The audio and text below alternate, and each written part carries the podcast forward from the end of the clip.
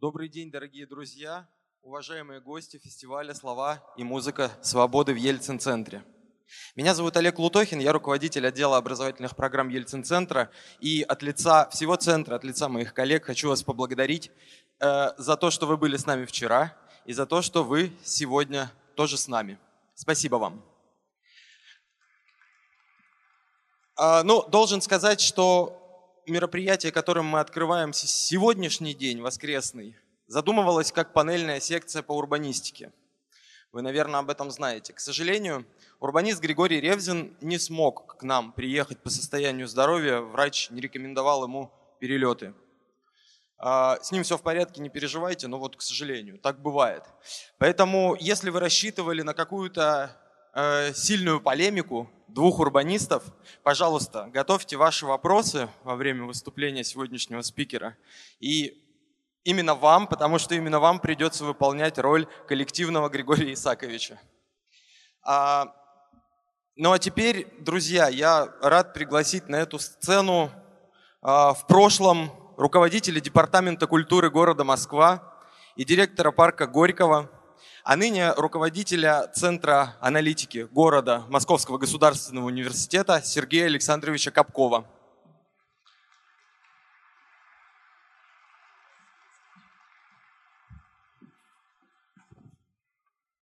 Добрый день, уважаемые коллеги. Спасибо, что пришли. Я постараюсь быть интересным. Сидя лучше. хотите, как удобно. Сергей Александрович, ну, мы пришли, чтобы поговорить о том, как изменить город, а еще о том, чем Первоуральск похож на Москву. Расскажите нам, что привело вас в Первоуральск и чем вы будете там заниматься. Да, конечно. Дайте, пожалуйста, первый слайд презентации. Это не Первый Уральск, но тоже что-то красивое было. Ну, давайте я начну. На самом деле, разница между Москвой и Первоуральском только в количестве жителей и в столичном статусе города Москвы. Потому что любой город – это не только здания, автомобильные развязки, сетка общественного транспорта. На самом деле любой город – это люди, которые в нем живут. И чем более люди живущие горожане образованнее, здоровее, уверенней, уверенней в плане личного развития, в плане будущего своего, будущего своих детей, тем эти города и сильнее, интересней и развитее. Поэтому архитектура не всегда влияет на дух города, на желание в нем оставаться, жить и работать. Основной принцип что работы Москвы, что работа в Москве, что в Первоуральске, что ярко показывает на обратном примере Екатеринбург, это то, что сверху людей осчастливить нельзя. Всегда нужно чувствовать большой запрос или же формировать запрос граждан, жителей разных социальных групп для того, для того, для того благоустройства, либо для того плана действий, который ты делаешь. Мы никогда не делаем и не говорим, что... Вообще, что такое урбанистика? Урбанистика – это же не смена асфальта на плитку или создание нового парка, хотя это тоже минимальная часть урбанистики. Урбанистика – это смена управленческих решений, когда меняются приоритеты, в чьих интересах работает городская власть. Она может работать в интересах автомобилистов, она может работать в интересах пешеходов, она может за базис взять программу детства в городе. Но вопрос тех приоритетов, которые власть декларирует. Основная проблема э, местных властей в регионах, что вообще непонятно для кого и что создаются для чего эти городские программы. Хотя на федеральном уровне мы с вами знаем, что есть 12 общегосударственных программ, которые в той или иной мере действуют, работают, финансируются и зачастую даже имеют успешный результат. Поэтому прежде чем начать любые городские изменения, первая задача – это послушать людей. Форм огромное количество, от форсайт-сессий – мудрой социологии, э, изучение больших данных, любых от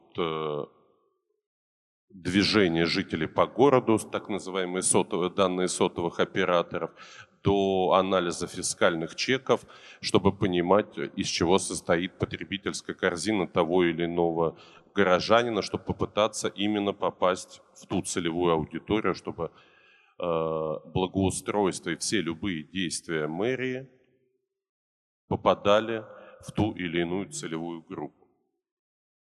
Попробую листать. Вот. Так вот, на самом деле мы создаем программы для устойчивого развития города, в основе которого э, закладывается аналитика потребительских предпочтений и повседневных маршрутах, я потом позже расскажу, что это такое, проектирование и сопровождение тех программ, которые мы создаем. Задача свести множество действий наших властей, предприятий, бизнеса, других участников процесса в некую отдельную программу, единую стратегию, что и даст устойчивый долговечный результат. Вот это основной принцип, который мы использовали и в Москве, используем в Первоуральске, на самом деле, в других городах – нашего присутствия. Это комплексное исследование, именно как и зачем и в чем, какие интересы у людей. Потому что в том же Первоуральске, в той же Москве и в любом городе, в Первоуральске яркий пример. Работники трубного предприятия, у них один запрос к городу, у них отдельная повестка, как должен развиваться город. Это люди высокопрофессиональные. Они понимают в каком-то понимании даже свою ценность и понимают, что если они сегодня уволятся с предприятия и уедут, вернее, как если они сегодня уволятся с предприятия, то вопрос времени, когда они найдут на таком же крупном промышленном предприятии себе работу и могут уехать э, из Первого Уральска, поменять место не только работы, но и жительства. Близость Екатеринбурга, конечно, тоже возможно, как вымывание кадров, так и отдельный вызов. Так вот, после этого комплексного исследования, когда мы понимаем интересы, что людям не хватает, мы создаем некий мастер-план города, а именно это, как правило, выделение так называемого социального каркаса города, определение повседневных маршрутов жителей города, потому что если проанализировать каждый день каждого из нас, это всегда есть некий повседневный маршрут. Он может начинаться от э, подъездной двери мусорному контейнеру, и вам тоже важно идти не по, не по лужам и грязи, чтобы выкинуть мусор. Дальше есть отдельные маршруты на протяжении 10 лет. Бабушки, родители, а потом уже сами и дети ходят в одну и ту же школу. Этот маршрут тоже должен быть безопасен, освещен и многое-многое другое. Так вот, когда ты выделяешь эти маршруты и закладываешь их в основу развития города, это и появляется мастер-план города – реконструкция инфраструктуры, потому что города очень быстро меняются, инфраструктура не успевает за этим. Больше того, за последние годы только начались инвестиции в инфраструктуру.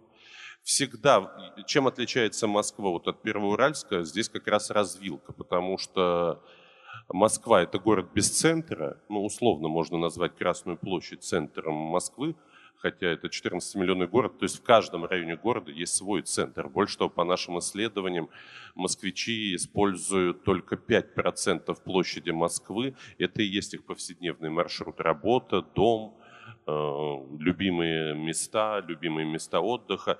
Дальше они за этот э, маршрут не выходят. И как раз в Москве, когда мы это делали, была задача, чтобы москвичи расширили свой э, повседневные маршруты пользованием городом. В Первоуральске и в Екатеринбурге, по идее, была другая. Это знаковые места, то есть начинать сверху вниз. Развитие различных культурных институций, потому что максимально важно, когда ты сделал хард, когда ты благоустроил, какой софт, какие люди придут на эту площадку работать, танцевать, веселиться, отдыхать, создавать новые смыслы и многое-многое другое. Очень важно имидж города, потому что это очень максимум потеряно у нас. И здесь э, зачастую политический пафос заменяет э, гуманитарный пафос. То есть вот для того же Первого Уральска у нас, как нам кажется, интересный тезис, который жителям поддерживается. Первый Уральск – город трубников. Там люди, которые даже не живут, не работают на предприятии, они понимают, что вот есть такой батюшка-завод, который создает смыслы, платит налоги, дает работу и многое другое. А, для Екатеринбурга я бы видел такой какой-то поэтический образ. Это промышленное сердце Урала, давайте называть, потому что 14 тысяч промышленных предприятий – это большой потенциал для любого региона, я не знаю, мира. И это, я думаю, что достаточно редкий опыт. И что самое важное, программа должна помогать людям самореализовываться. То есть все, что делается на местах, люди должны понимать, зачем им это нужно. И что основными бенефициарами, основными пользователями тех решений, которые с ними обсуждались, будут же и они. И по итогам, возможно, что появится комфортный город для жизни и самореализация, и люди перестанут из него уезжать. Это я не говорю про Первоуральск, я говорю про любой, потому что миграция из малых городов в крупные, конечно, она всегда существует и не только в России.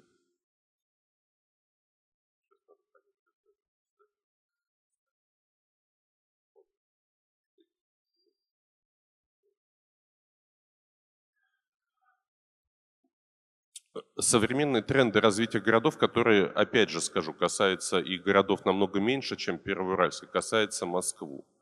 Везде огромный запрос от Токио до Калининграда – это городская среда и благоустройство, потому что люди хотят, понимают, что, рабо, что жизнь – это не только работа и не только проживание в достаточно небольших квартирах. Это огромный, это главный тренд для всего мира. Больше того, главный тренд для всего мира уже жить э, в арендованном жилье, а не, э, в арендованном жилье, а не в личном. Поэтому большой запрос у населения городов – это городская среда. Городская среда – это городская атмосфера. Люди хотят жить в интересном, дружелюбном и ярком месте.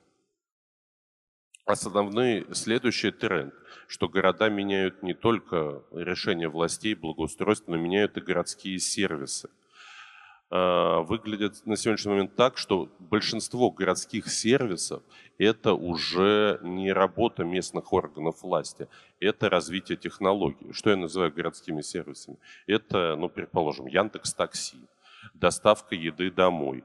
Это возможность мониторинга и оплаты жилищно-коммунального комплекса. И вот эти городские сервисы, на самом деле, они быстрее будут менять города и поведенческие стереотипы жителей городов, чем будут менять местные власти.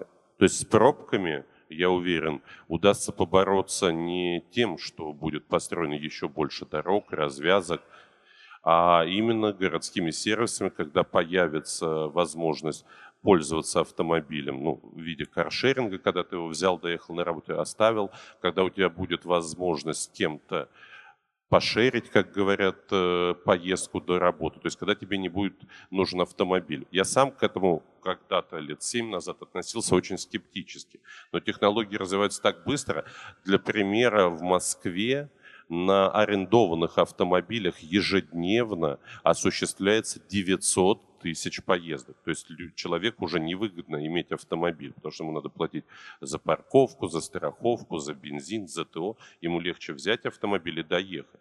И то же самое произойдет во всех других сервисах. На сегодняшний момент это, я буду как раз эти сервисы приводить пример Москвы, потому что все технологии начинаются в любом городе из столичного региона когда сейчас компания Яндекс в своем проекте Яндекс Лавка гарантирует за 15 минут вам доставить домой 30 видов продуктов питания, это тоже они пока работают в тестовом режиме. Но, как я понимаю, они планируют за полчаса доставлять 300 видов продуктов внимания. Коллеги, это вопрос времени, а в Москве это уже сейчас начинается процесс, когда магазины так называемой шаговой доступности начнут закрываться, потому что вам не будет это выгодно, вам легче одним кликом дождаться, когда вам придет, принесут это домой с улыбкой. Чтобы вы понимали, Яндекс не вышел в Москве за временной интервал 11 минут. Э, если смотреть на опыт других городов, то вопрос, когда вам будут приносить уже наборы для того, чтобы сварить суп или приготовить, когда это уже все будет порезано. Потому Абсолютно что... верно. И ладно, если будут приносить с улыбкой, это в лучшем случае, потому что скоро ведь и дроны могут, смогут это делать, и уже не, некоторые города это опробуют. Ну да, но я не, не думаю, что это будет быстро в Москве, не думаю, что это будет быстро в Екатеринбурге, потому что все это намного дольше согласовывается. Но вопрос времени, когда это на самом деле будет работать. И это тренд мировой, во многих мировых городах уже тоже закрываются магазины шаговой доступности, либо перепрошиваются на некие тонкие форматы, которых вот полно в Ельцин-центре, когда есть тактильное ощущение жизни на кофейне, на магазины свежего хлеба, кондитерские, на мясные лавки, а не на стандартный продукт питания. Поэтому, коллеги, это правда вопрос времени, и это э, изменит города больше, чем любое благоустройство. Потому что основной ресурс любого города, опять отталкиваясь от принципа, что это люди, это дефицит времени. Везде будет идти работа на тем, чтобы сократить рабочему человеку время и оставить его для себя. Чтобы человек меньше ходил в магазины, человек не тратил время на ремонт автомобиля, на парковку, на откапывание зимой автомобиля из-под снега. Поэтому это очень-очень важно. Развитие жилых территорий повседневных маршрутов – это самый яркий запрос, который пытается укоротить все, от, э, власти, от местных властей до партии «Единая Россия». То есть это благоустройство дворовых территорий, двороустро, э, благоустройство повседневных маршрутов любых, от похода пенсионеров от дома в библиотеку, ой, извините, в, в поликлинику, в, для станции, для электрички, до, автомо... до автобусной станции, до гаражей, до любых. Вот эти все повседневные маршруты, это и есть ощущение города – когда мы идем в театр, мы надеемся на одно, но каждый день нас окружает либо разруха, либо комфортное благоустройство. Соответственно, индексу качества городской среды, он достаточно неплохой, придуманный и, утвержденный российским правительством, так называемый 6 на 6, это 36 показателей развития городов. Это от озеленения, благоустройства, уровня ДТП, здравоохранения и многого-многого другого. И еще раз повторюсь, что максимально важно, это сопричастность жителей городским изменениям. А сопричастность жителей городским изменениям возможно только тогда, когда люди понимают, что они участники процесса. И все, что происходит в городе, это делается для них в их интересах или их интересы услышаны. Это я уже озвучил, это основной принцип, и он никогда не меняется. Вообще, мы всегда декларируем, что Москва – это сообщество разных, но и Первоуральск – это сообщество разных. Есть, еще раз повторюсь, более 10 тысяч работников ЧТПЗ, есть э, люди, пенсионеры, которые зачастую тоже работники этого предприятия, и у них есть некое уважение к своему прошлому, некое уважение к заводу, есть определенные требования к себе. Есть треть, это молодые люди, которые еще вообще не определились. Останутся они жить в этом городе, уйдут в армию, уедут в, учиться в Екатеринбург, в Москву, в Челябинск и многое-многое другое. И именно что создавая любую программу, ты ищешь эти разные группы. И эти разные группы не делятся на блоки пенсионеров, ну, к которым привыкли всегда мыслить чиновники. Пенсионеры, школьники, э, сами чиновники, федералы и многое-многое, на что они раскладывают. Эти группы делятся совершенно на понятные обывателю тактильные группы. То есть в Москве около двух миллионов жителей – у которых есть домашние животные. И это тоже через анализ чеков происходит. Больше того, анализ чеков позволяет даже узнать размеры собак, которые имеют люди, потому что корма, они же тоже по размеру собак продаются. И когда ты такие данные покупаешь, то ты знаешь просто сколько людей. И поверьте мне, что люди, которые в Москве около миллиона людей, у которых есть собаки – то есть это, соответственно, человек каждое утро выходит с собакой, идет в какое-то место выгулить собаку. Там он встречает, как правило, другого человека. И, в принципе, когда вы, это ваш ежедневный повседневный маршрут, вы уже начинаете здороваться с этим человеком, вы даже знаете, скорее всего, как его живет. И пока ваши собаки между собой общаются, люди тоже общаются. Поэтому любой термин, который использует комплекс жилищно-коммунального хозяйства любого города, он просто должен называться «места встреч» когда собачники идут выгуливать собак, собачья площадка – это и есть место встречи. Когда люди, бабушки, родители молодые, мамы, находящиеся в декре, в отпуске за уход, по уходу за ребенком, они когда идут на детскую площадку, они тоже между собой общаются. Это тоже место встреч. И именно к благоустройству любой общественного пространства надо подходить как к месту встреч. Главное понять, какая группа пользуется этой категории. И поверьте мне, что когда ставится детская площадка без лавочек, урн вокруг, то это вы не обкрадываете детей тоже, потому что их э, родителям или людям, людям, которые сопровождают ребенка на детскую площадку, важно тоже общение, важно тоже комфортные условия. Чередой раз перестала это... Надо куда наводить? Туда. Не достаю. А, Ну, я, я продолжу. Дум, дум, думаю, что это связано с наличием камер, которые работают на той же частоте, что вот эта штучка. Тогда я... Э... Может, мы будем просить просто переключать нам да, следующий давайте, слайд? Да, можно, если так возможно. Да, можно тогда следующий Будьте слайд? добры. Спасибо. Э, моногород всегда формирует, я еще раз повторю, высококвалифицированные кадры. И культура постоянных улучшений – конкуренция городов за человеческий капитал, капитал через развитие городской среды. А, ну, предположим, я могу ошибаться в цифрах, но эти цифры идут на миллиарды. То есть э, Первоуральский трубный завод, он формирует огромное количество налогов и платит огромные налоги. И поверьте мне, что работники, которые находятся на этом предприятии, они понимают, что от успеха предприятия зависит и будущее не только предприятия, но и города. Поэтому требования к городу всегда очень важны. Причем это не только мы работаем еще с другими крупными городами, где большие налогоплательщики из частного бизнеса. Потому что этот запрос, он уже близок зачастую к социальным конфликтам. Люди говорят, ну, все же знают, это же публичные компании, международные зачастую, и с международным капиталом или с крупным российским капиталом.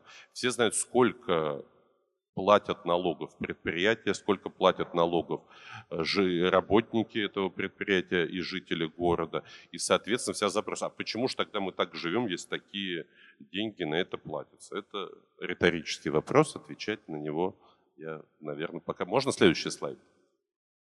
Поэтому крупный бизнес всегда заинтересован в создании комфортной городской среды. Крупный промышленный бизнес.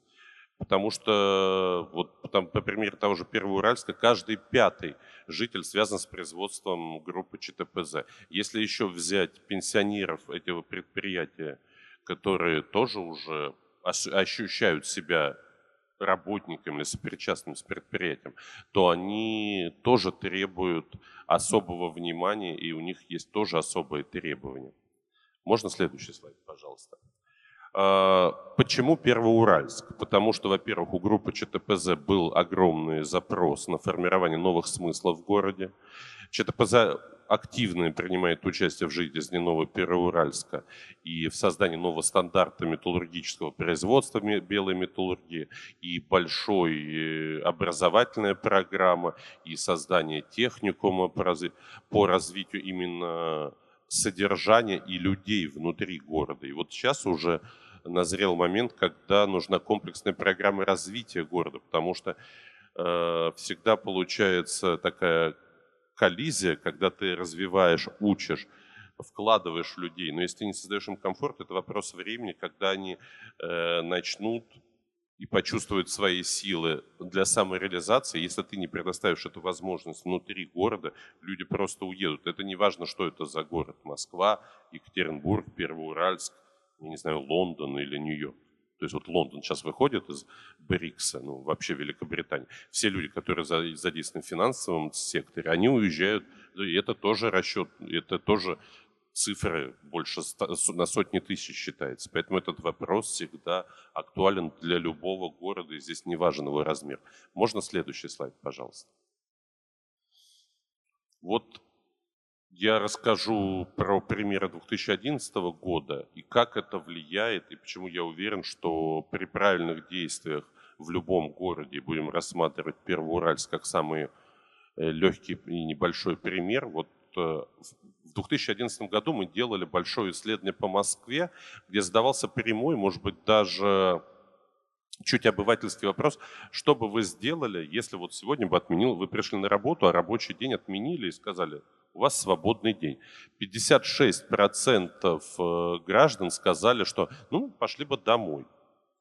И это как раз ответ на этот вопрос показывает, что у людей нет модели и сценария использования города как э, то есть человеку легче вернуться домой к своим бытовым делам, к дивану и телевизору, чем э, сказать, о, мне жизнь подарила свободный день, пойду-ка я, пойду ли я куда-то. Но вот усиленной работой про новых сценариев для горожан, создание собственной уникальной технологии преобразования к российским условиям. И изменение управленческих решений, оно помогло, что за буквально за три года мы задали, потом сделали опять такое же исследование, и уже 53% горожан провели бы это время, сказали, мы пойдем в парк или пойдем гулять по городу. Ну, понятно, что к этому времени уже были благоустроены парки, появились первые пешеходные маршруты, а 31% сказали, что они бы пошли в учреждение культуры. Я попробую объяснить. Это вот совершенно простая история. Я пытаюсь это донести в каждом регионе, где мы работаем ну, предположим, московские музеи, большинство в 2011 году работали до 7-8 вечера. То есть у работающего человека в Москве с наличием пробок, тяжелого графика вообще нет шансов туда сходить. Поэтому первое, что мы сделали, мы музеям разрешили, и большинство, кстати, согласилось, потому что они понимали эту проблему, работать до 10 вечера. Потом мы объявили, что каждый третий четверг э, месяца вход во все, извините, каждое третье воскресенье месяца вход во все музеи бесплатный. И пошло огромное количество людей, они просто узнали, у них появилась возможность сходить, то есть это всегда же мотивационные вещи. Огромное количество акций, которые просто уже стало называться «Ночь». Ночь музея, ночь искусств, ночь музыки, ночь театров. И всегда это вот минимум миллион человек в Москве приходил на эти мероприятия. Здесь вопрос нестандартных решений. Вот первый успех, который я тоже всем пытаюсь делиться, это у нас началось, и это тоже будет работать для любого города, в дни школьных каникул, предположим, новогодним, когда мы описали буклет, сделали 100 поводов выйти из дома, и когда мы договорились со всеми музеями Москвы, что они будут работать все новогодние каникулы бесплатно.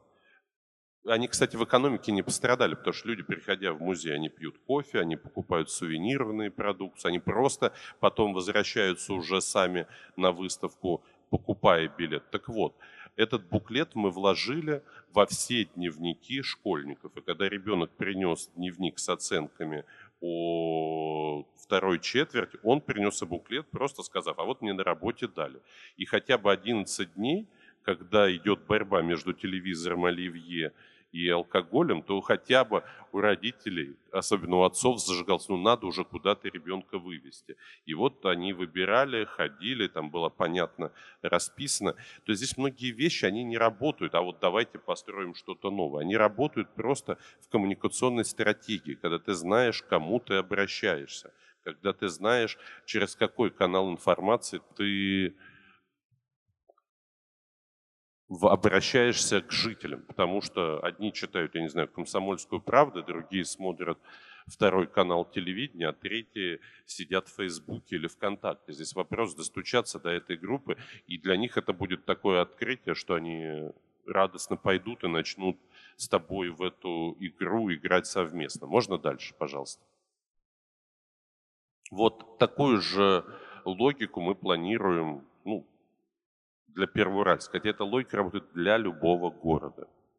Развитие человеческого потенциала через оживление городской среды. Если человеку в городе уютно, он не будет менять место жительства, он не будет переезжать, он будет чувствовать это место своим.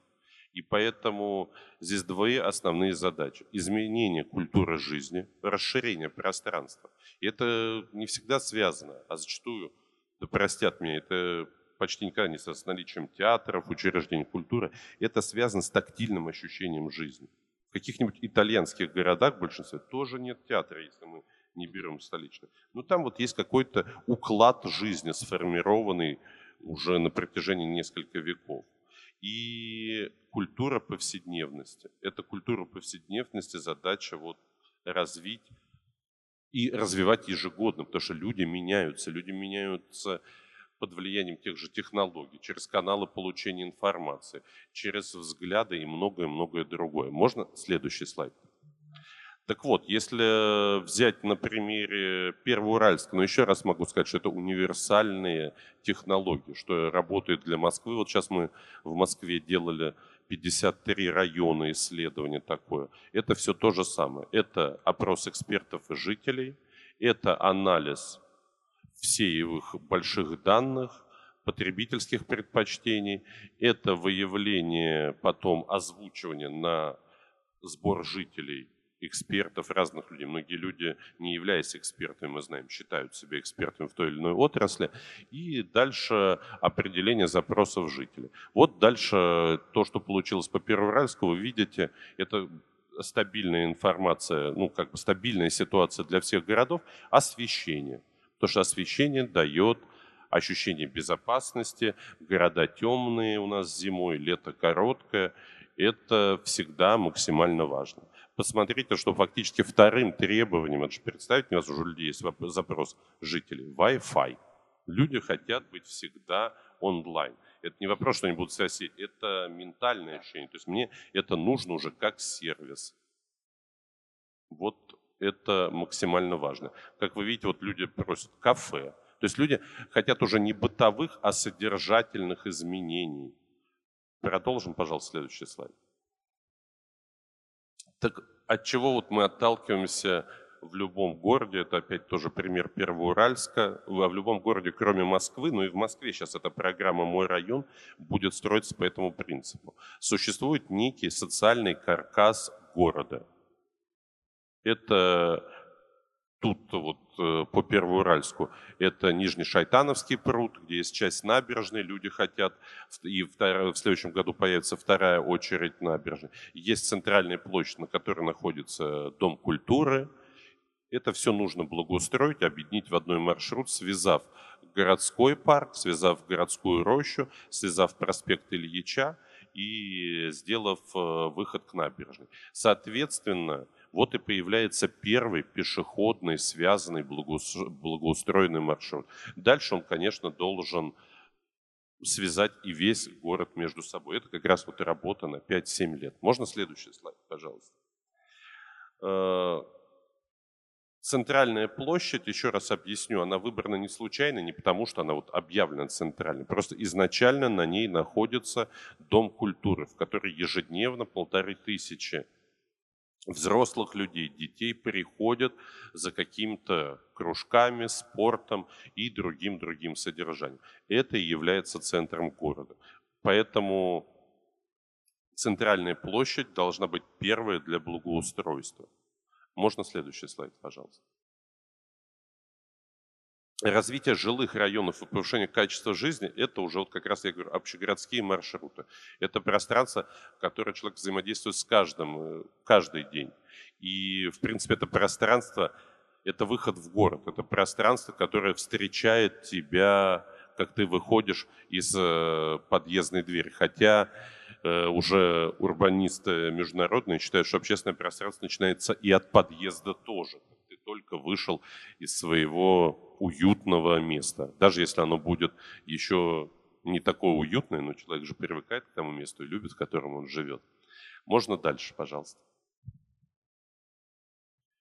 Как только у тебя появляется программа благоустройства вокруг территории, то тебе надо входить внутрь Дома культуры, потому что максимально важно, чтобы внешнее современное содержание соответствовало внутреннему содержанию. То есть тебе надо развивать новые культурные практики внутри учреждений, тебе надо начинать работать на многие другие социальные группы. На самом деле это проблема всех городов э, России, Москвы тоже, потому что очень размыто понятие сейчас, что такое культура и в чем смысл дома культуры. Потому что раньше они были четко прописаны. Вот здесь у нас э, военно-патриотическое воспитание, вот здесь народные э, танцы, здесь многое-многое-многое другое. Сейчас под влиянием, опять же, социальных сетей, интернета и разности запросов граждан надо создавать много разных продуктов. И эти про, культурных продуктов. И,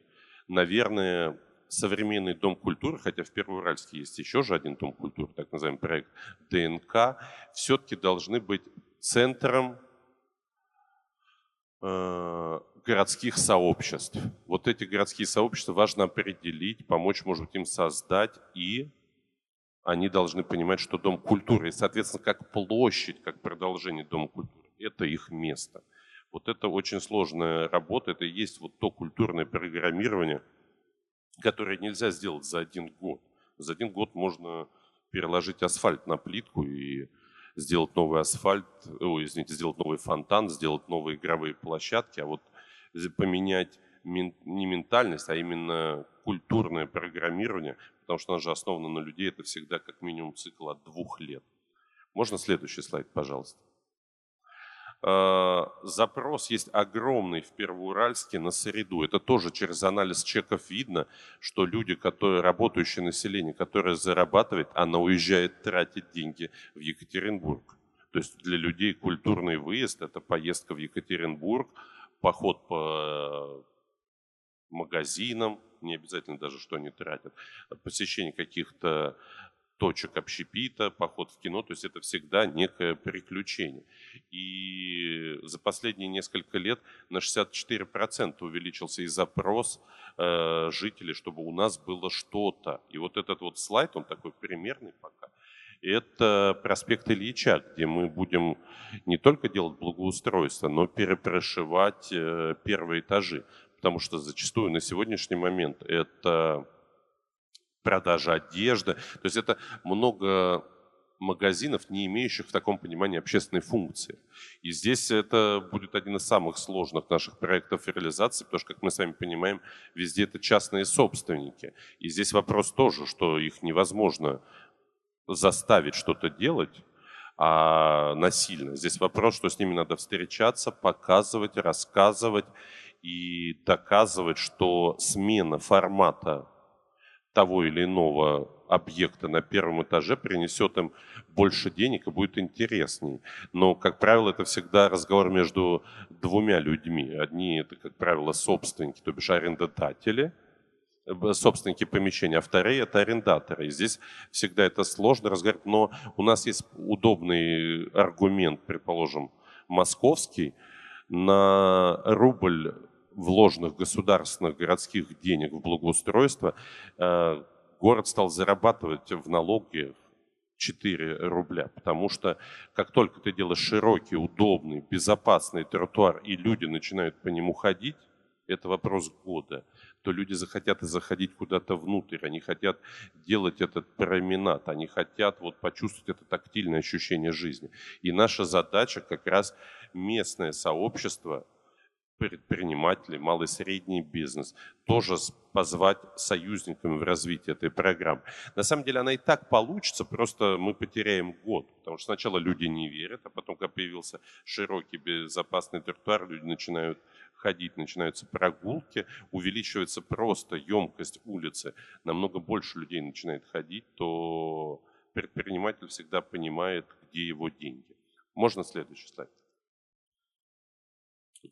Огромный запрос на безопасную среду, на повышение комфорта передвижения по городу, на общественном транспорте, повышение связанности района, создание системы по повышению безопасности дорожного движения. Потому что во всех городах мира, а в России тем более, всегда есть конфликт между пешеходами и автомобилистами. Ну, и этот конфликт, он всегда очень ярко отслеживается. Ну, вот, предположим, в Москве на самом деле 85% жителей пользуются общественным транспортом.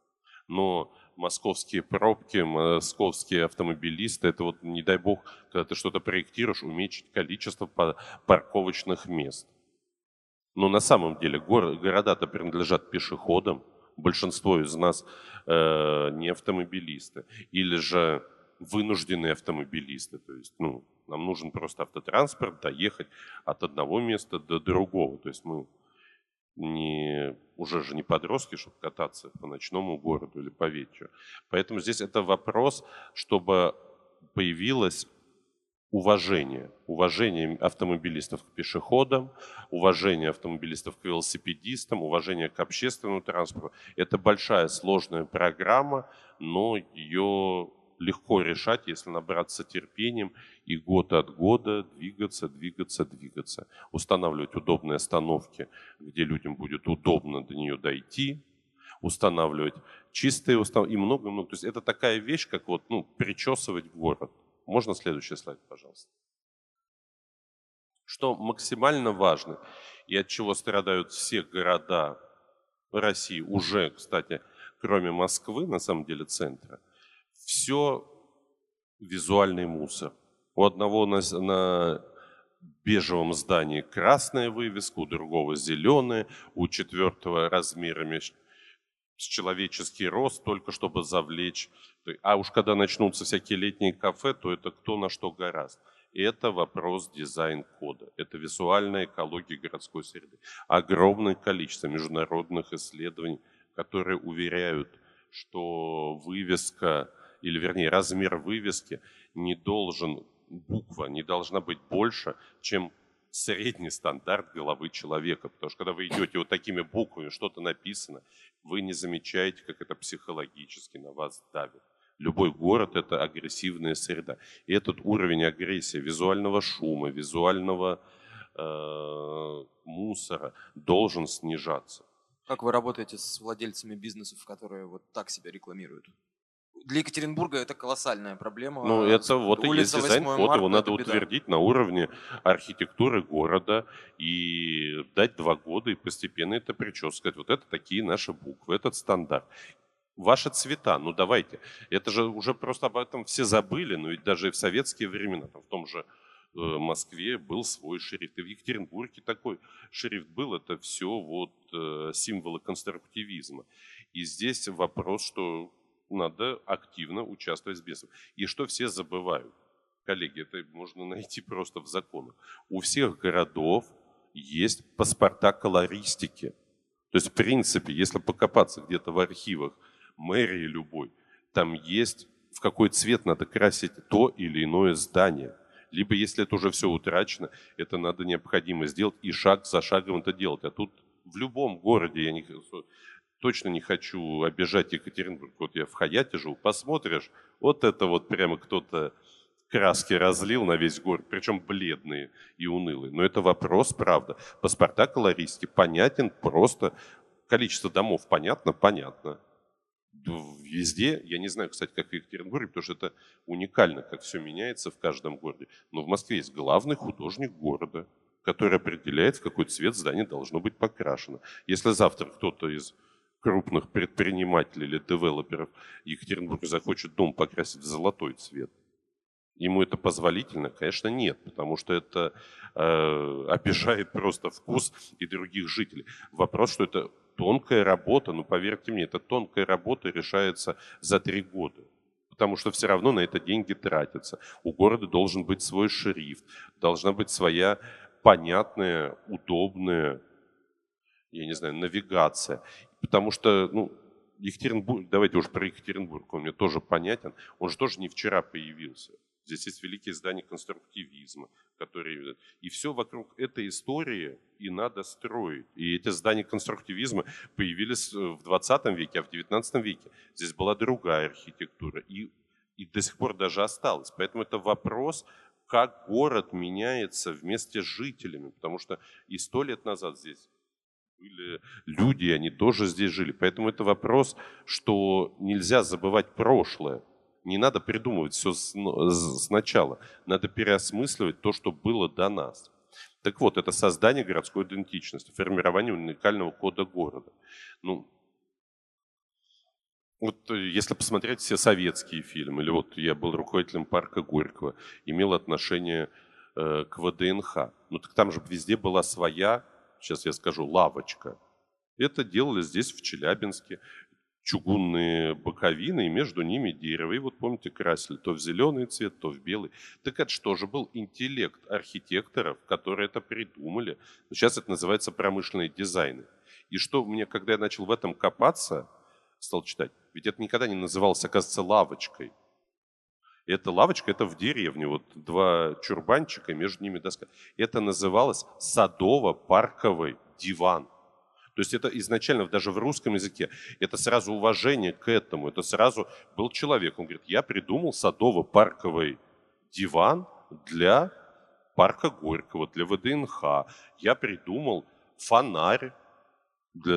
И это поэтому, когда мы вот смотрим, читаем, потому что там великий архитектор э, и скульптор Мухина, которая сделала рабочие колхозница, миллион Лениных. Но она была и дизайнером граненого стакана.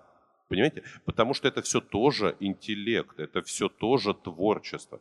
И вот вопрос, что просто этих людей надо либо замечать, либо создавать, либо придумывать, либо привозят откуда. Потому что это и есть облик города. Что такое уникальный, я не знаю, садово-парковый диван Екатеринбурга, Свердловской области? Неизвестно. Еще раз повторюсь, при 14 тысяч промышленных предприятий. Да здесь каждое предприятие может это придумать, ну, по крайней мере, реализовать. Придумать должны местные власти. поймите, что таких вот деталей, их вот полно прямо вот полистай учебник про архитектуру 40 лет назад, вы все найдете, это все было, это все восстанавливалось.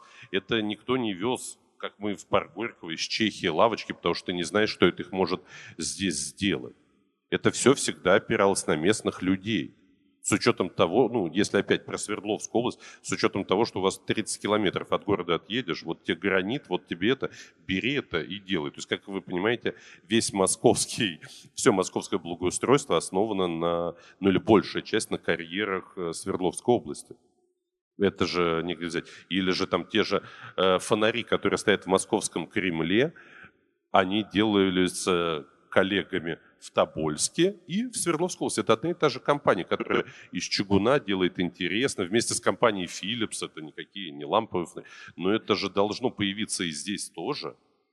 Поэтому это вопрос, мы всегда всем властям рекомендуем, вот когда элементы городской среды, создание реестра местных производителей. И поверьте мне, что они везде находятся. Вот в Первоуральске компания есть, называется «Наш город». Они делают уникальные детские площадки. Они треть, по-моему, уже продают за рубеж, во Францию, еще куда-то. Это... Э, они есть несколько штук в Первоуральске. Все остальные, ну, то есть я уверен, что и в Екатеринбурге их либо нет, либо совсем немного. Но это местные люди, которые платят за зарплату, платят налоги. Так их и надо вовлекать. И я еще 20 таких предприятий найду. Это все по-разному, почему это не используется. Иногда нет доверия. Это я не про Свердловскую область, чтобы потом не вырвали из контекста, а про все. Иногда есть коррупция в комплексе жилищного коммунального хозяйства. Иногда никто на эту тему не хочет думать, никто не хочет э, на эту тему разговаривать. И много-много других вещей. Предположим, те же элементы городской среды, которые мы делаем в Первоуральске. Если мы декларируем, что Первоуральск – город трубников, там везде должна быть в той или иной мере труба.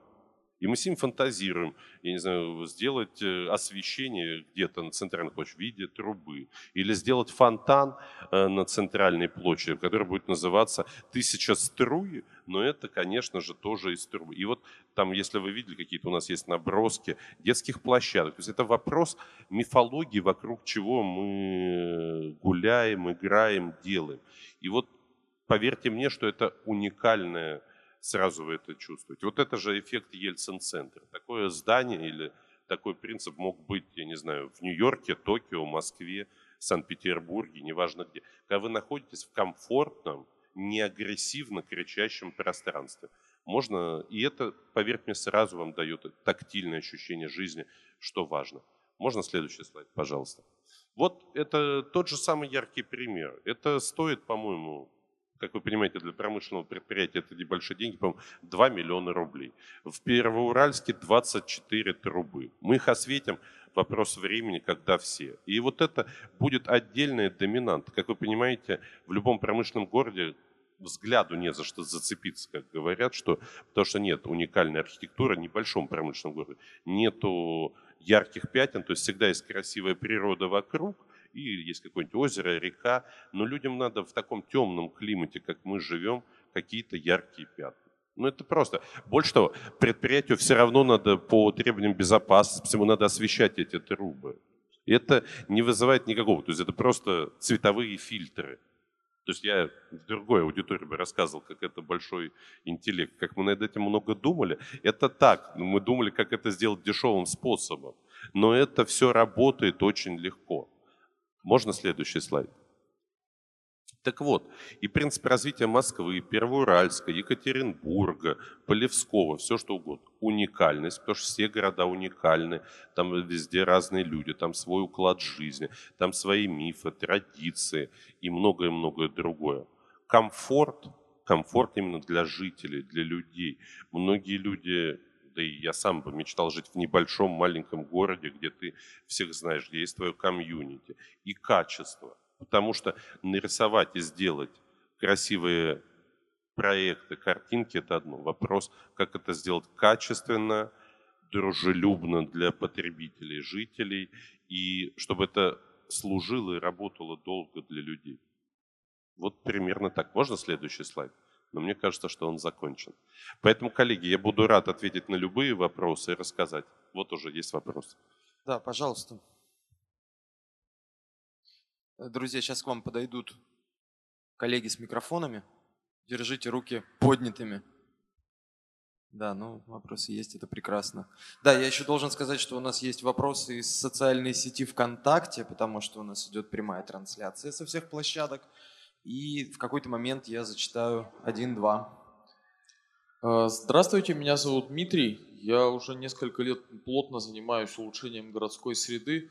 Если удается делать такие там, мелкие, не знаю, дополнительные урны, запрет заезда автомобилей, то э, затрудняюсь, как решить глобальную вещь. Для меня город – это тема про достоинство, про равенство – у нас очень много общественного транспорта, в который там не войдет общественная коляска, ой, инвалидная коляска, вечером люди едут в давке.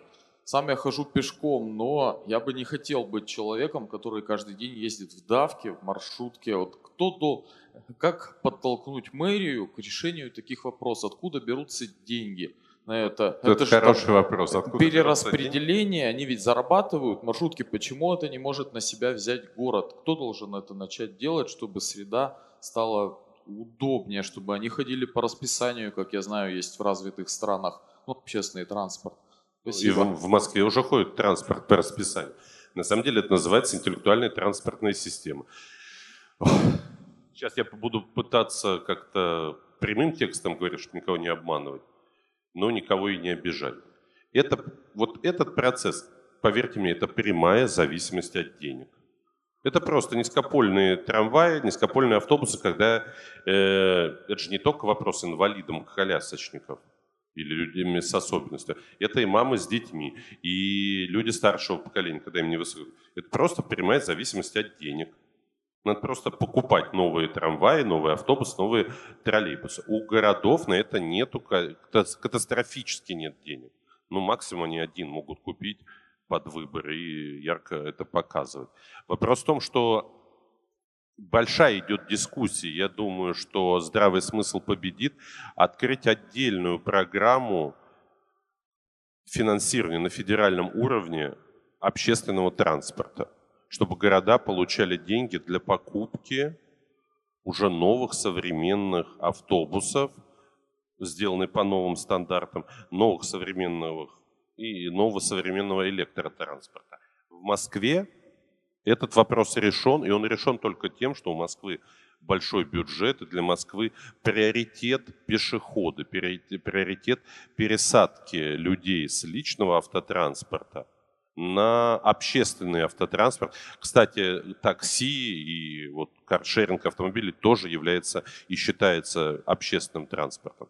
То есть ваше негодование или недовольство или вопрос понятен, но он легко решается просто созданием интеллектуальной системы, ну и для этого просто нужны новые автобусы который просто посылает сигнал, что он через две минуты придет. Вы видите на новой остановке, что это по расписанию будет. Или он попал, я не знаю, в пробку, в аварию, сломался. Там тоже пишет, что будет задержка на 15 минут. Это решается вот прямо, это, у этого есть готовые технологические решения. Если есть деньги, огромное количество есть в Москве, правда, Э, модель организаций, которые эту систему интеллектуальную транспортную смогут смоделировать. Да, и здесь есть, здесь вот, я не знаю, у, у Трансмаш Холдинга большое направление, которое может это сделать. Вот э, предприятие Синара, Пумпянск, они тоже умеют это делать. Вот сейчас я знаю, город Екатеринбург э, заказал и даже, по-моему, в декабре презентует вот эту интеллектуальную транспортную систему. То есть это возможно. То есть теоретически это нарисовать вопрос времени, вопрос больших денег, как это реализовать. Но это тоже, еще раз повторюсь, здесь зависимость только от денег. Спасибо. Да, пожалуйста. Здравствуйте, меня зовут Дмитрий, я плотно занимаюсь. Вопрос, у меня сначала одно пожелание, как бы замечание, а и вопрос. Значит, пожелание. В Амстердаме однажды я видел вывеску, на которой было написано «Основано в 1654 году». Из ржавой железяки. Понятно, что она не с 17 века висела, но тем не менее она висела. Я представляю, сколько людей к этому человеку приходило и говорило, твоя вывеска не соответствует, на ней шрифт совсем другой должен быть и все прочее. А может быть, к нему не приходили. Когда вы с благой вестью приходите к предпринимателю и говорите, что знаете что, ты отложи свой визит в Испанию – ты детям потом будешь рассказывать, что зато у нас вот сейчас вот такая, такой шрифт, который общегородской и все прочее. Попытайся детям своим это объяснить. Может быть, они поймут. У нас была в Екатеринбурге история, когда Чернецкий всех ломал через колено, заставляя выкладывать э, вход перед предприятиями э, бихотоновой плиткой. Просто всех ломал. Кого-то не удалось сломать, например, меня. А теперь вопрос. Э, значит, вот фестивали, вот эти все прочее, что вы делаете в Москве, это все очень важно и а, ну, очень важно для расширения пространства свободы, как я понимаю. То есть вы тем самым жителям как бы Москвы и всей остальной страны говорите, что у нас в стране многое можно. А можно нам на площадях каток залить на площади пятого года? Можно. А можно чемодан большой поставить? Можно. А можно нам танцевать? Можно. А можно это? Можно. А это можно. А своих депутатов избирать? А нет, а вот этого нельзя. То есть Ощущение, знаете, что вот это, э, это похоже на конкурс самодеятельности э, в зоне. То есть все нормально, мы тут резвимся, но охранники за нами наблюдают. И в какой-то момент они могут сказать... Дмитрий, спасибо. Да, ну, если можно, к вопросу переходить. К вопросу, да. То есть в какой-то момент они могут сказать, э, стоп, вот тут нет. Так вот, как вы договариваетесь с охранниками?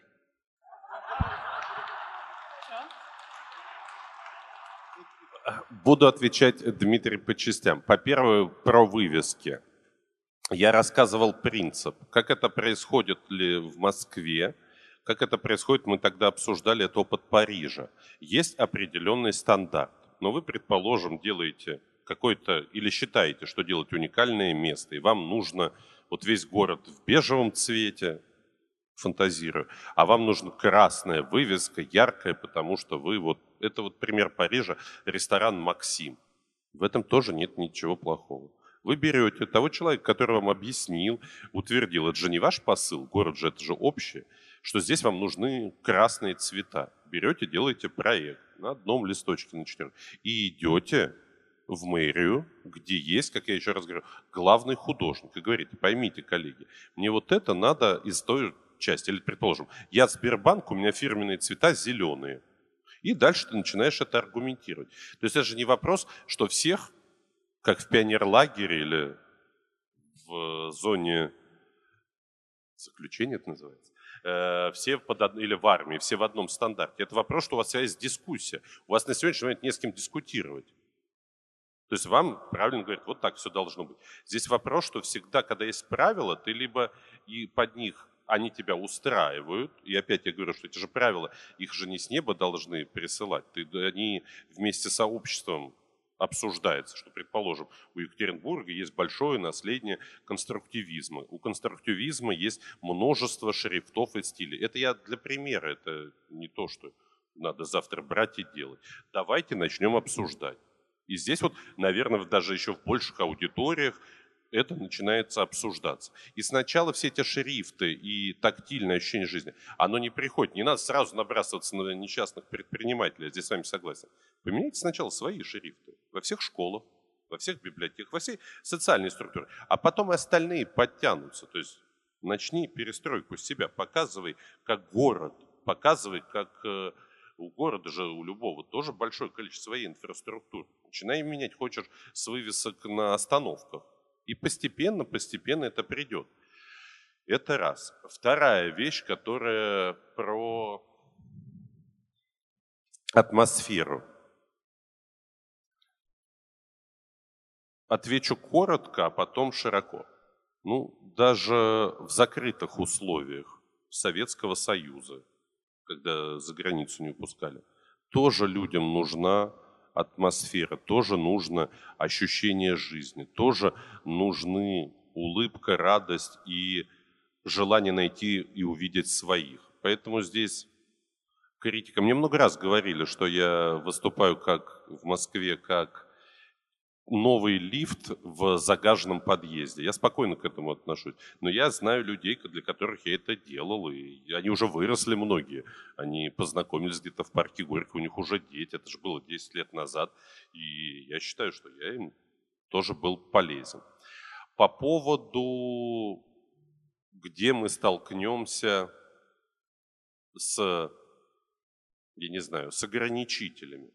Это никогда не понятно. Это вопрос расширения пространства. Они расширяют свое или сужают наше? То, что это. Мы расширяем свое. Я не вижу ничего плохого против катка на ВДНХ, Красной площади. Мне больше того кажется, что каток на Красной площади меняет образ у иностранцев о России намного больше, чем мавзолей с Лениным. То есть это, вот эти тактильные ощущения жизни, конечно, надо навязывать. Где-то мы натыкаемся. Но ведь э, натыкаемся друг на друга. Охранители с, с расширителями пространства. В этом нет ничего страшного. Это такая дискуссионная вещь.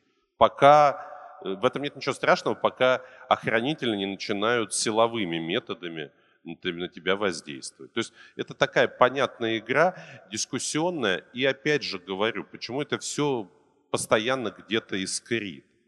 Потому что когда у тебя есть аналитика города, когда у тебя есть аргументация, почему ты это делаешь, вообще политики достаточно такие хищные животные. Они будут слышать своего избирателя, горожанина. Здесь вопрос всегда аргументации. Здесь нельзя просто сказать, а давайте я там забубеню вам вот здесь на центральной площади каток. Так же, как нельзя сказать, а давайте я вам забубеню на центральной площади храм.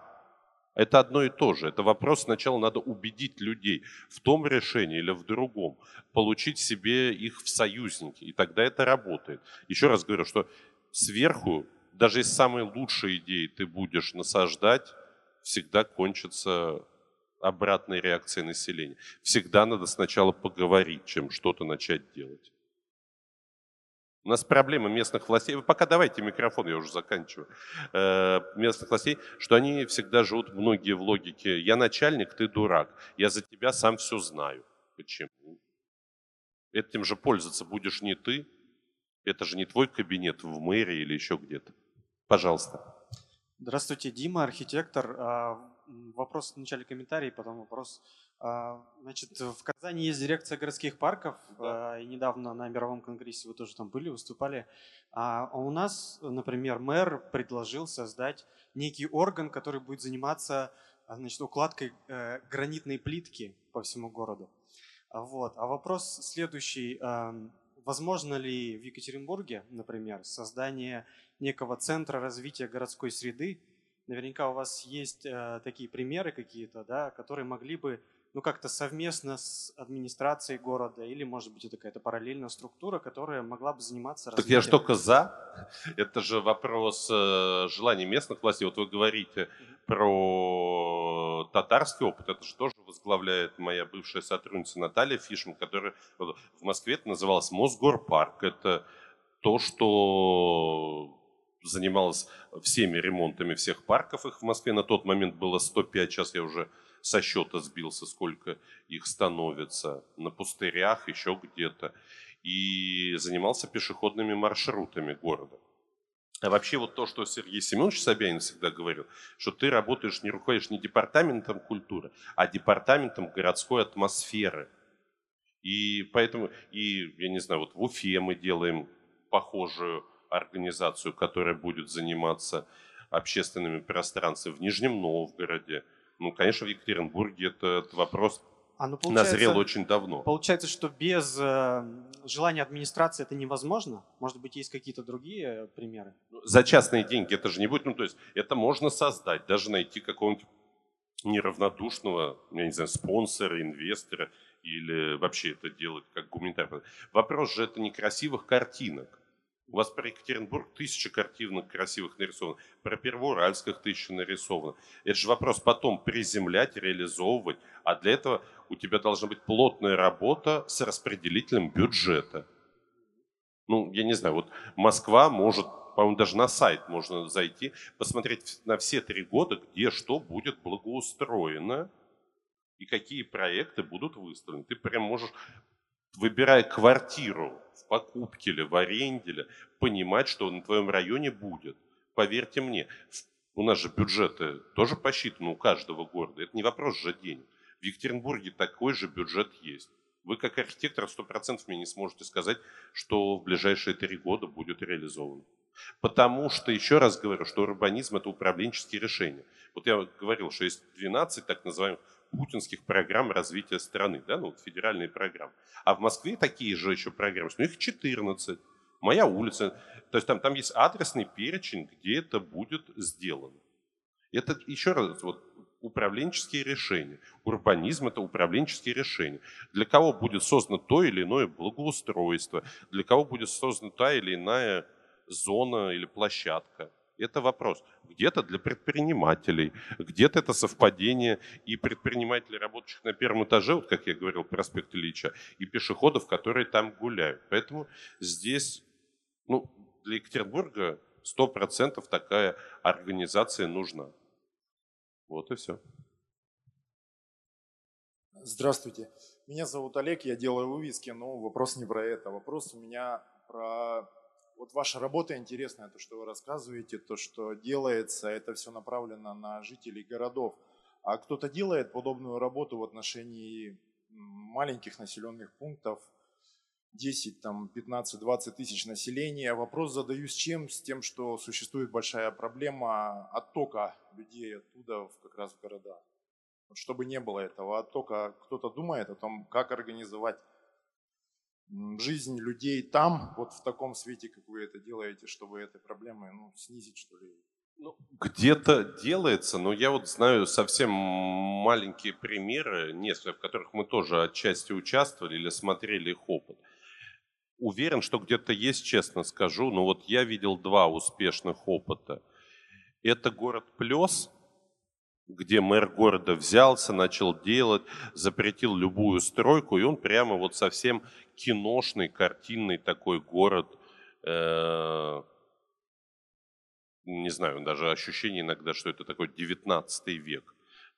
И город Суздаль Владимирской области, где тоже мэр и местное сообщество делал. Вот так центрально не делается. То есть я знаю, что и существуют гранты Министерства строительства на малоисторические поселения и так далее и подобное. Это работает, деньги дают, там даже большие для таких городов, можно 50 миллионов рублей получить грант, если ты какой-то проект предоставил. Но системно это не делается.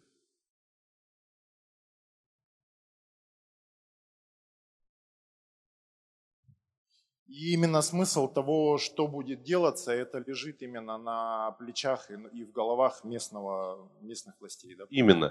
И там всегда очень сложно понять. Вот мы занимались городом Дивеево Нижегородской области. 1600 человек. Но там Дивеевский храм. Есть даже специальный поезд из Москвы туда ежедневно ходят, паломники, разные люди. Кто интересант? Местные люди, ну просто зачастую уже ненавидят туристов, потому что в таком понимании они не вовлечены в экономию туристическую, потому что у них свой тоже был достаточно сельский уклад. Все деньги от туристов остаются в монастыре. Это 300 тысяч человек ежегодно ездят туда. Сейчас уже, по-моему, к 500 они... То есть он поставим с городом-миллионником Нижним Новгородом по потоку. И здесь вовлечение. Вот э, в Плесе и в Суздале это удалось. В Суздале это удалось, потому что у тебя час сорок от Москвы на скоростном поезде, и приезжают москвичи, которые что-то там покупают, тратят.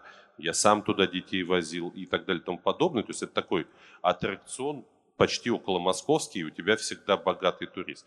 А в Плесе турист не остается на внешнем, потому что они приплывают по Волге на туристических кораблях.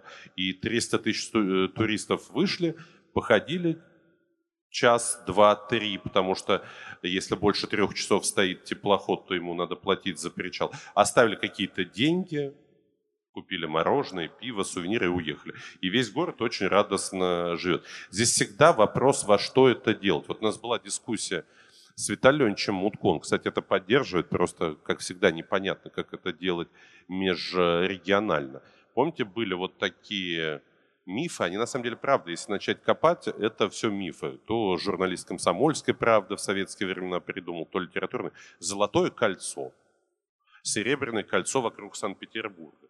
То есть есть такие малые города, объединять в какой-то туристический, либо даже содержательно-интеллектуальный маршрут, то дальше от этого это и должна быть точка оттолкнуться и двигаться. Есть успешные какие-то опыты, но это таких э, малых городов, но это всегда либо вокруг какого-то сельхоз большого предприятия, которых тоже уже сейчас очень много, либо, то здесь всегда нужна в первую очередь идея, потому что уклад жизни этих городов всегда очень разный. То есть вот что в Суздале, что в Плесе люди уже не живут сельским хозяйством или чем-то. Они живут вот туристам на внешнем факторе, появляются уже маленькие отели и много-много чего. Поэтому здесь сценарий всегда надо прописывать по-другому. А вот можно дадим слово девушке в женщине в синем? Она отказалась. Она отказалась. Мы предлагали ей. Пожалуйста. Меня зовут Татьяна. Я начну, наверное, с а, слов личной благодарности вам, Сергей. Слышно меня? Да, да, да. Ну, потому что у меня очень много счастливых часов было проведено в парке уже после того, как вы поработали в нем. Горького. Я живу в Екатеринбурге, но так сложилось просто, что бывало. Это очень вдохновляющий пример, по-моему. И поэтому я подумала, вот слушая всех, а, что, может быть, вы как-то немножко коротко расскажете, как это все получилось у вас. Почему, спрашиваю, объясню. Я каждый день иду на работу и вижу парк э, Маяковского, Центральный парк культуры и отдыха имени Маяковского. Он не очень центральный, но и от центра он недалеко.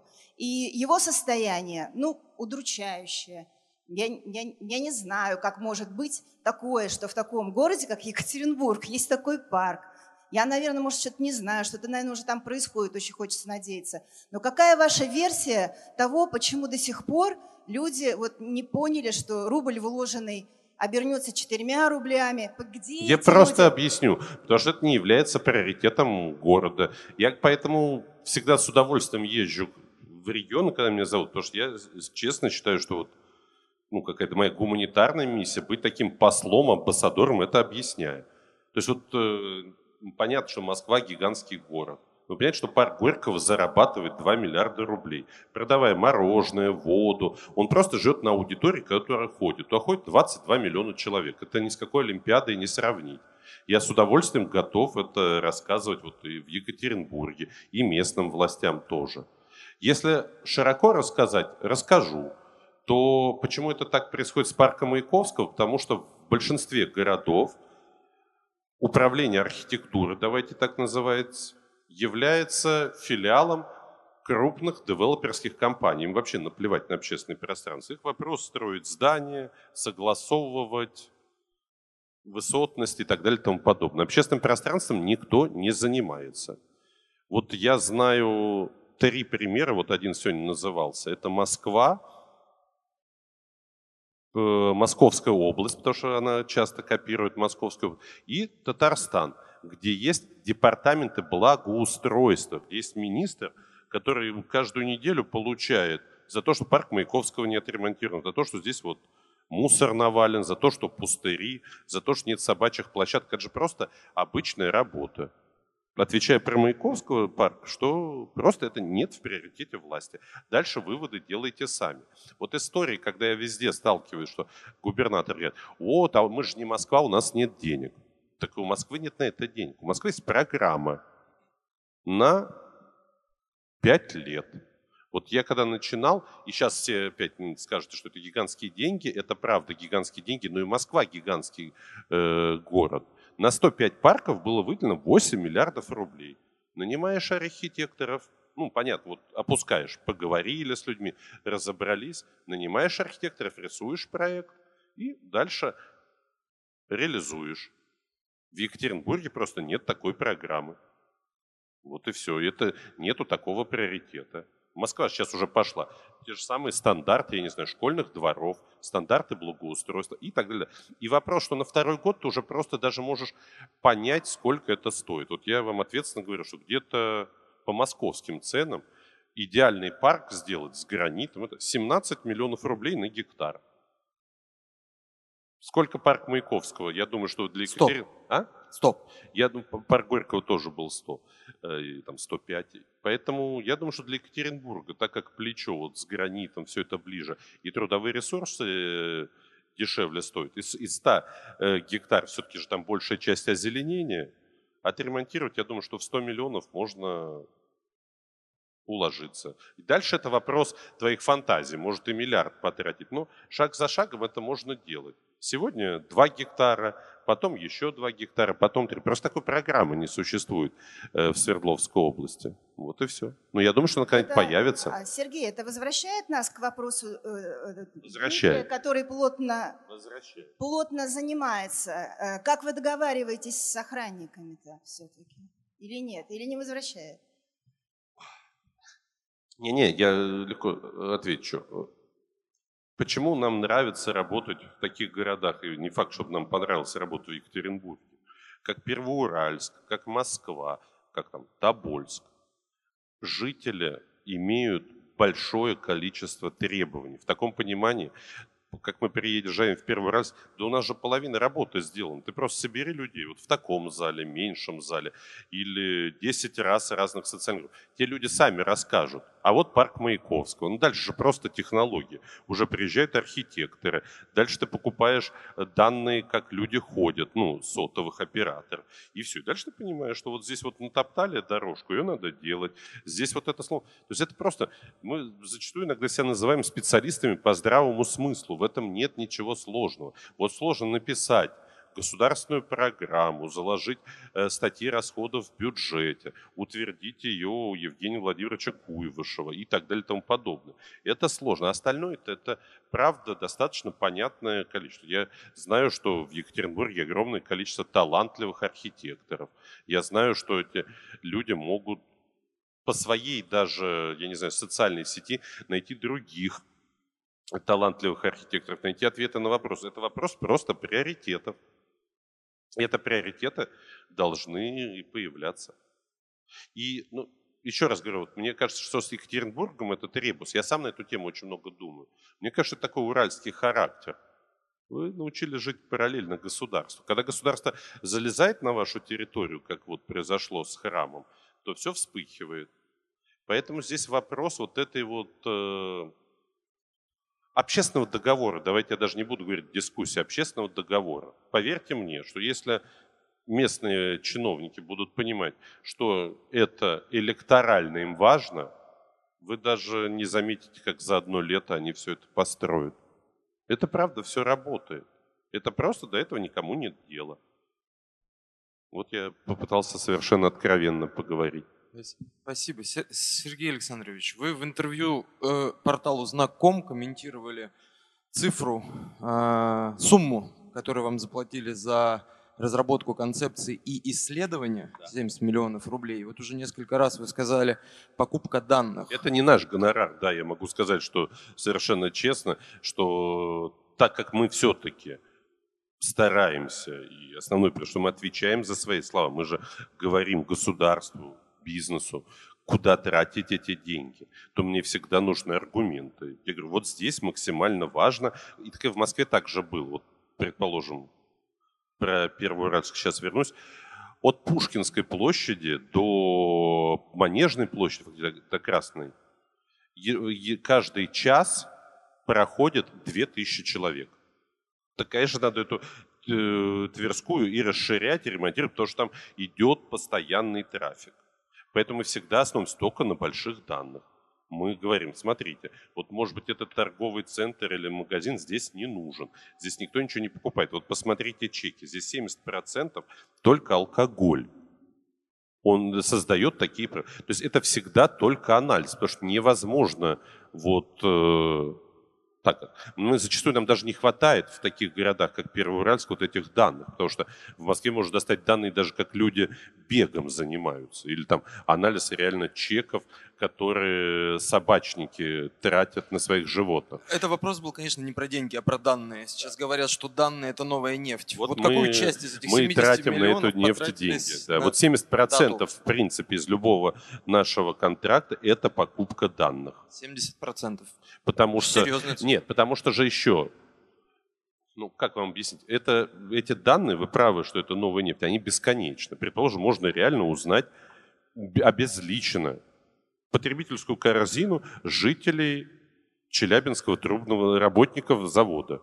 Какие сосиски они любят, какой хлеб, так далее, подобное. Так это же и будущее на самом деле развития городов. Вы, если вот мы в Москве меряем э, Росстатовскую корзину и свою такую корзину потребительскую, что люди покупают? Хлеб, там сосиски, яйца. И куда они относят свои деньги. Так в Москве это получается и выглядит что есть три сегмента магазинов. Вот, предположим, расскажу. Азбука вкуса – это такой дорогой элитный магазин. Классический магнит Ашан, как и в Екатеринбурге, и магазины шаговой доступности. В сознании москвичей магазин шаговой доступности, потому что там все кривенько, плохонько, но дешево. И люди туда, вот пенсионеры туда ходят. Стопроцентная неправда. Средний чек на 20 видов продуктов соответствует дороже, чем в магните. Вы просто это не замечаете, потому что здесь, я не знаю, на десяток яиц плюс 5 рублей, здесь вот это, и это выходит. Поэтому, конечно же, это вопрос времени, когда мы объясним москвичам, когда эти магазины начнут закрываться, потому что в них усиленно бьет Яндекс Лавка. И когда люди начнут говорить, ой, а как же у нас здесь дворовой магазин закрывается, мы будем объяснять, почему это так происходит. Что эти магазины закрываются не от того, что власть на них набросилась, а от того, что они не могут конкурировать технологии. Мы на самом деле частному бизнесу объясняем, что, ребят, заканчивайте, это, это не будет так, надо уже меняться, надо открывать, я не знаю, что-то тактильное, хлебный магазин, мясную лавку, то есть магазин некого монопродукта, потому что все большие бренды – вопрос времени, когда вам будут доставлять домой в течение какого времени. И это всегда вот такая ручная работа. Потому что, знаете, как объяснить? Я уже очень не доверяю социологии, потому что социология при нынешнем объеме информации – это уже бить по хвостам. Вот сегодня суб воскресенье, у вас, надеюсь, хорошее настроение, начни опрашивать вас – про политику, про жизнь. Будут одни ответы. Завтра вы насмотрите с телевизора, что-то случится другое. В новостях вы узнаете, где-то какая-то несправедливость. У вас кардинально может измениться мнение. Но социологи пока собрали, пока через две недели отдали результаты, мне кажется, что в Екатеринбурге все хорошо. Вот вспомните те, кто был и жил, застал, я тоже застал Советский Союз. Вот представить, что развалится Советский Союз, было невозможно. Вот если вы пришли к людям домой в социологию, партия Ленина, Карла Маркса, комсомол, всегда это. Через четыре года Советский Союз развалился. Мне кажется, что это очень опасные вещи сейчас тоже доверять социологии. Это показывают и выборы в московском регионе, в любом другом. Мы что, ну, как не сомневаемся, что кандидаты, власти, силовики делают различную социологию. И все как-то выдыхают, все будет хорошо. А потом раз, ой, как-то мы выборы проиграли. Так это вывод один, что вы ошиблись в социологии, что значит, ну, и людей уже не обманешь. Как тебе приходят домой, звонят, и узнать твое мнение. Да никто не скажет искренне. Все скажут, чтобы отстали, все, да, все, так, так, так. Так ты не можешь на это опираться. А вот на потребительские предпочтения, на то, как человек тратит свои деньги, на то, как он живет, конечно, можно опираться. И за счет этого делать решения какие-то. Дата-аналитики, социологов, в принципе, Это могут тоже новый рынок, конечно. Совсем, совсем скоро. Я бы хотел еще э, дать слово нашей аудитории ВКонтакте. Здесь неплохой достаточно, как мне кажется, вопрос про, э, про памятники советской эпохи. Да, некоторые из них представляют архитектурную ценность, но большинство, как пишет вот наш э, зритель, я так думаю, прямой трансляции, большинство это такие облупившиеся, уже пос- постаревшие, э, ну, такой визуальный мусор. Что с этим делать? Что делать с э, памятниками Ленину в центре практически каждого российского города? Я думаю, что вопрос времени и смены поколений, когда города начнут терять эти памятники. Сложно иметь памятник э, э, и, предположим, даже к нему относиться с уважением, не понимая этого исторического того или иного персонажа. Я думаю, что... Ну, вот, скажем, разрабатывая э, концепцию развития Первоуральска, вы... Ну, сейчас бы я не взялся. У нас на центральной площади есть памятник Ленина. Я бы не взялся его сносить. Спасибо. В красной рубашке... Или же хотя бы давайте начнем тогда с мавзолея. Не сносить мавзолея, а хоронить Ленина. Это вот это тоже все, знаете, как это тоже страх общества, уходя, уходить от решения этих вопросов. То есть вот мы вроде как страна, люди православные за храм, за все остальное общество, но все признают, что мумия лежит. Я вот так мягко скажу. А так, если вот разложить, что такое патологоанатомия, то даже стошнить кого-то может, вот что лежит на Красной площади. При всем, я не знаю, неоднозначности роли Владимира Ильича Ленина. Здравствуйте, Сергей. Меня зовут Дмитрий. Я не занимаюсь архитектурой, я просто неравнодушный житель. А, Хотел у вас спросить, вот мы поговорили о уже существующей застройке, что вы с ней собираетесь сделать. А как вы относитесь к проблеме а, новой застройки? То есть у нас, например, а, район академический в Москве, в Санкт-Петербурге, в Новосибирске очень большие районы новые застраиваются без инфраструктуры. Ужасно к этому отношусь. да, и, соответственно, вопрос такой. Вы как-то взаимодействуете с крупными девелоперами на эту тему и какие-то рекомендации, может быть, даете? Спасибо. Ну, давайте сейчас тогда разложим это на кейсы. В Москве мы часто работаем с девелоперами, потому что сейчас пошел тренд э, «дом без дворов», пошел тренд, что везде нужно общественное пространство, либо умные девелоперы пытаются купить участок, который прилегает к некому общественному пространству, парку, лесу и так далее подобное. То, что вы рассказываете про Екатеринбург, то, что вы рассказываете про другие большие города, и даже зачастую про какие-то спальные районы Московской области, это все уникально убогое жилье. Это муравейники, вы совершенно правы, без- инфраструктуры. Вопрос времени, когда это прямо не то, что кончится, а мне кажется, даже рухнет.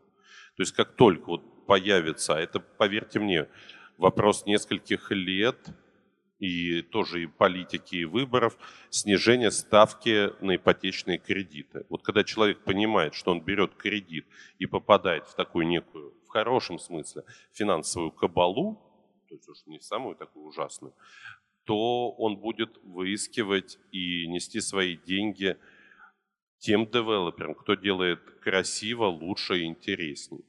И это м, огромное количество таких объектов признают архитектурной ошибкой. Поверьте мне. В Москве и Московской области я даже зачастую понимаю, почему это происходит, потому что все равно какое-то стереотипное мнение, что это какая-то хорошая инвестиция. То есть огромное количество ему недвижимости в Москве принадлежат жителям регионов. Я думаю, что большинство ваших чиновников имеют квартиры в Москве. И так, то есть это как инвестиция, люди вкладывают. И думают, что это отрастет куда-то. Это. Ничего это не отрастет, это все грохнется. Здесь дальше вопрос, когда это жилье, оно же его же сносить не будут, оно будет непривлекательно для местных жителей. К нему поедут пока в хорошем смысле, в кавычках говорю, мигранты, то есть, я не знаю, жители Перми, Челябинска, потому что жизнь в Екатеринбурге, поверьте мне, намного интересней, статусней и финансово выгоднее для них. Вот они это начнут заполнять. И это будет большой проблемой для городов в ближайшие, ну, я думаю, что 10-20 лет. Потому что непонятно. Из этого легко может получиться гетто, если ты там не делаешь никакой инфраструктуры, если там нету вообще никакой жизни. А задача кому-то втюхать какое-то количество квадратных метров за твои деньги. Больше того, я уверен, что половина квартир в этих домах не продастся в силу экономики, в силу других вещей. Но это опять тоже, это вопросы не урбанистического характера. Это вопросы к местным властям кто это согласовывает, зачем это делается, почему нет этих ограничений, почему Казань выглядит, э, районы, новые районы Казани выглядят лучше, чем новые районы Урала. Друзья, у нас еще есть 10 минут. Женя. Можно, да? Здравствуйте всем. А, меня зовут Женя, я представляю фонд городских а, инициатив и Центр городских практик Дом Маклецкого. И благодарю вас за ваше выступление. А, в Екатеринбурге тема с благоустройством как-то принята и развивается. Но тема с третьими местами не очень популярная, и здесь действительно нет приоритета. И сейчас ссылки на авторитеты, там, такие как Ландри, например, э, Санов или э, Флорида, другие э, люди, которые говорят о важности таких э, мест, не работает. А, чтобы нам такого посоветовать можно было в Екатеринбурге, что могло нам а, помочь в привлечении потенциальных партнеров со стороны власти и бизнеса в создании и развитии а, этих третьих мест. И такой еще приставочка к вопросу, как вы меряете социальный эффект? И меряете ли вы его после реализации своих проектов? Спасибо. Социальный эффект я везде замечаю, это точно. Как привлечь внимание давайте общество начнем, потому что в моем понимании общество важнее, чем местные власти. Потому что если общество понимает эту проблематику, это вопрос э, прямо очень короткого времени, когда местные власти за этим идут. Но, во-первых, честно могу сказать, что Екатеринбург, вот как город, как молодежь говорит, он качает. Здесь есть полное ощущение жизни. У вас есть уникальные вещи, вот на которые прямо я всем рассказываю и рекомендую поехать. И, кстати, как я выяснил, это власть поддержала. Это вот эта ночь музыки, я случайно здесь попал, и это уникальное событие. Это вот рекламирую в Москве. У них, правда, денег нет. Люди поедут, потому что это другая атмосфера, это вот жизнь. Что касается третьих мест. Вот что точно надо, я и коллегам в Ельцин-центре советовал. Есть уникальный большой бренд Екатеринбурга, это Уральский рок-клуб. Это когда-то, я как понимаю, это была вообще полуподвальная институция, которая выдала огромное количество смыслов. Его, конечно, надо восстановить местным властям, общественности, и многие вещи это надо собрать и продвигать. Во-вторых, это тоже, коллеги, вопрос времени. В Челябинске пока об этом не знают. Если будет скоростная дорога Челябинск-Екатеринбург, и это будет рассматриваться как единая агломерация, вы еще из Челябинска сможете привлечь такое количество молодых людей, которые просто оттуда уедут сюда жить и работать. И что касается третьих мест, по мне, их в Екатеринбурге больше, чем в Питере. Именно вот в таком понимании. Потому что в Питере очень много туристических мест, то есть куда местные не пользуются, ну, не попадает им это в маршрут. А здесь всегда все равно есть жизнь. Как это развивать? развивать, мне кажется, как раз вот такими публичными разговорами, встречами, движениями. Может быть, Ельцин-центр может возглавить эту, э, я не знаю, дать крышу и хотя бы угол, чтобы регулярные были какие-то дискуссионные площадки на эту тему. Это вопрос просто новых знаний, привлечения есть. и много-много другого у этого всегда уже много технологий, интересов, а больше того, создать третье место, если у тебя появилось пространство, достаточно легко за счет того, что движущая сила третьих мест. Первый, кто приходит, это молодежь. Молодежь вся сейчас в интернете. Вообще культура переходит в интернет, потому что культура – это отношения между людьми люди общаются сейчас в интернете. Вопрос, когда ты создаешь что-то хорошее, это вопрос времени, как перевести туда ту или иную свою аудиторию. То есть это просто начать и делать. Это вот, поверьте мне, несложно. Огромное количество людей, молодых, захотят это реализовывать. И не только из э, уральских регионов. Москвичи поедут, потому что в Москве такие проекты намного сложнее и дороже сделать. Поверьте мне. Друзья, наверное, последний вопрос, если позволите. Здравствуйте, меня зовут Елена, я являюсь, представляю новое культурно-выставочное пространство Синара Центр, который запустился 12 сентября. Да, я слышал, да, очень Дмитрий интересно. Александрович Пумпянский вложил порядка двух миллиардов в восстановление этих руин. По парку Маяковского можно здесь сказать, я знаю ситуацию, просто там э, юридическая коллизия, которая связана с тем, что земли принадлежат области. И э, очень много земель относится к городским лесам и э, земли особого назначения. То есть там с 30-х годов практически не меняли сети, и это запрещено делать законодательством. Поэтому, когда я думаю, наши власти разрешат эту юридическую коллизию, парк очень сильно преобразится, потому что есть люди и проекты, которые хотят это сделать. Это по парку Маяковского такое небольшое добавление. Вопрос связан с автомобилистами. Я знаю, что в Екатеринбурге тоже есть проект, связанный с пешеходными зонами, то есть практически сделать весь центр пешеходным точно так же, как и в Москве. Но пока из-за транспортных вот, э, вопросов, которые не могут разрешиться, э, автомобилисты остаются в центре. Как вы считаете, для таких больших городов что необходимо делать? Или Э, перехватывающие парковки или усиливать там ветки метро. Вот для Екатеринбурга какой бы вы совет дали в преобразовании его в, или в пешеходную, или там более удобные вещи сделать для автомобилистов? Э, начну тогда с транспорта. На мой взгляд, хотя здесь я уже разговаривал, я как понимаю, меня не, не услышат в Екатеринбурге. Метро Екатеринбургу не нужно. Вообще уже крупным городам они уходят от метро, это очень дорого. Все приходят к форме скоростного трамвая, потому что трамвай это в принципе такое же наземное метро и также быстро может тебя довести куда-то. Перехватывающие парковки, платные парковки – это одна, одна из моделей развития транспортной системы. А это как раз анализ больших данных. Как люди ездят на работу, куда ездят на работу. Ну, то есть в центре Москвы всегда пробка. Могу объяснить почему.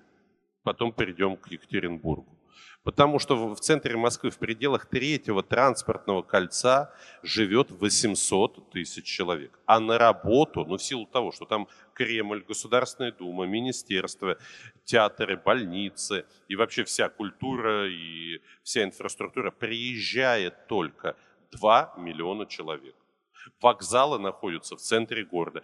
9 миллионов человек электричество. Поэтому всегда пробки. Что для Москвы надо? Никакими неплатными парковками чем ты не решишь. Надо выносить из центра города, ну, давайте говорить, места применения труда. Офисы, все что угодно. Не нужно столько народу в центре работать не должно. Вы понимаете, что 80% учреждений культуры находятся в пределах транспортного кольца. Ты захочешь, я не знаю, с женой пойти в театр на юбилей, ты все равно едешь туда. Неважно, пробки же бывают и в метро тоже, и в общественном транспорте. Поэтому это вопрос других приоритетов развития города. Теперь про старую инфраструктуру парка Маяковского и многое другое. Коллеги, гнилая старая инфраструктура, она везде, она, ее надо менять, обновлять. Просто еще раз говорю, в этом, когда местные власти услышат и начнут делать, мы надеемся, никогда не услышат и не начнут делать. Пока нет программы развития общественных пространств города Екатеринбурга. Как это происходит? Я говорю, что на московском примере. Казани. Когда у тебя есть программа, подтвержденная деньгами, это и есть управленческие решения. Вот в Москве каждый четверг штаб по благоустройству города проводит либо мэр, либо его заместитель по жилищно-коммунальному хозяйству. И там как раз такие вопросы поднимаются. А вот у нас здесь это, это. Дается поручение Московому имуществу решать этот вопрос. Дается срок месяц. Через месяц встречаются, обсуждают. Так поэтому эта программа, ну, по сравнению с другими регионами, вообще летит. Это же когда вот кто-то этим в мэрии занимается. Вот если кто-то, то это никто. Штаб, персональная ответственность, департамент благоустройства города. А так это кто-то о нас там думает в мэрии, в области. Никто о вас там не думает. То есть не питайте иллюзий. Когда есть программа, есть ответственный, вот и апеллируйте к нему. Что я, это сейчас уже легко приходить и рассказывать про прошлый опыт. А когда я приходил, когда на тебя люди орут, они говорят, это не надо, это не надо. То есть, знаете, парк Горького легко сделать. Он, с одной стороны, Москвой рекой э, ограничен, с другой Ленинским проспектом это центральный парк Горького. Все, что не сделаешь, все рады, все счастливы. А попробуй сделать парк Сокольники, который 400 гектар, и по периметру парка 200 тысяч человек живут, которые в парк ходят со своими собаками, ходят со своими детьми, собаки там гадят, люди это убирать не собираются. Они вообще воспринимают парк как своей придворовой территории.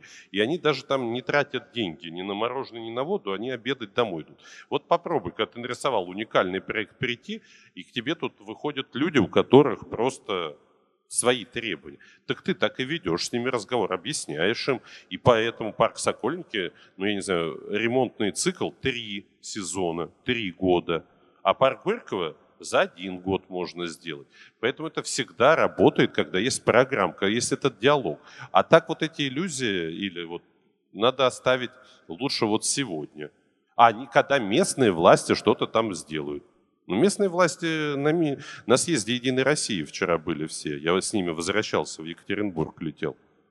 Они не об этом думают. Сейчас они будут думать о, до, о новогодних праздниках потом еще о чем-то, о выполнении майских указов. У них есть о чем это. Персональная ответственность, кто об этом думает, когда поймем. Первоуральский, вот мы занимаемся, там же тоже есть э, главный архитектор, э, архитектурное направление, отдел архитектуры. Просто главный архитектор за взятку сейчас находится то ли под следствием, то ли уже осужден. Ну, желаю ему как бы выйти из этой сложной ситуации, потому что про него много хорошего говорят. Так это ответственность, ну то есть э, не моя и даже не ваша, это ответственность местных властей. Это требование должно быть. Его, наверное, четче формулировать. Программа комплексного благоустройства общественных пространств города Екатеринбург. Вот когда она будет, и будет персонально ответственный, это даже может быть вице-губернатор, а не вице-мэр. Но не мэр, это вот все, это все небожители в нашем с вами понимании. И когда это будет программа подтверждена адресным списком территорий благоустройства, плюс к ним деньги, тогда это и будет.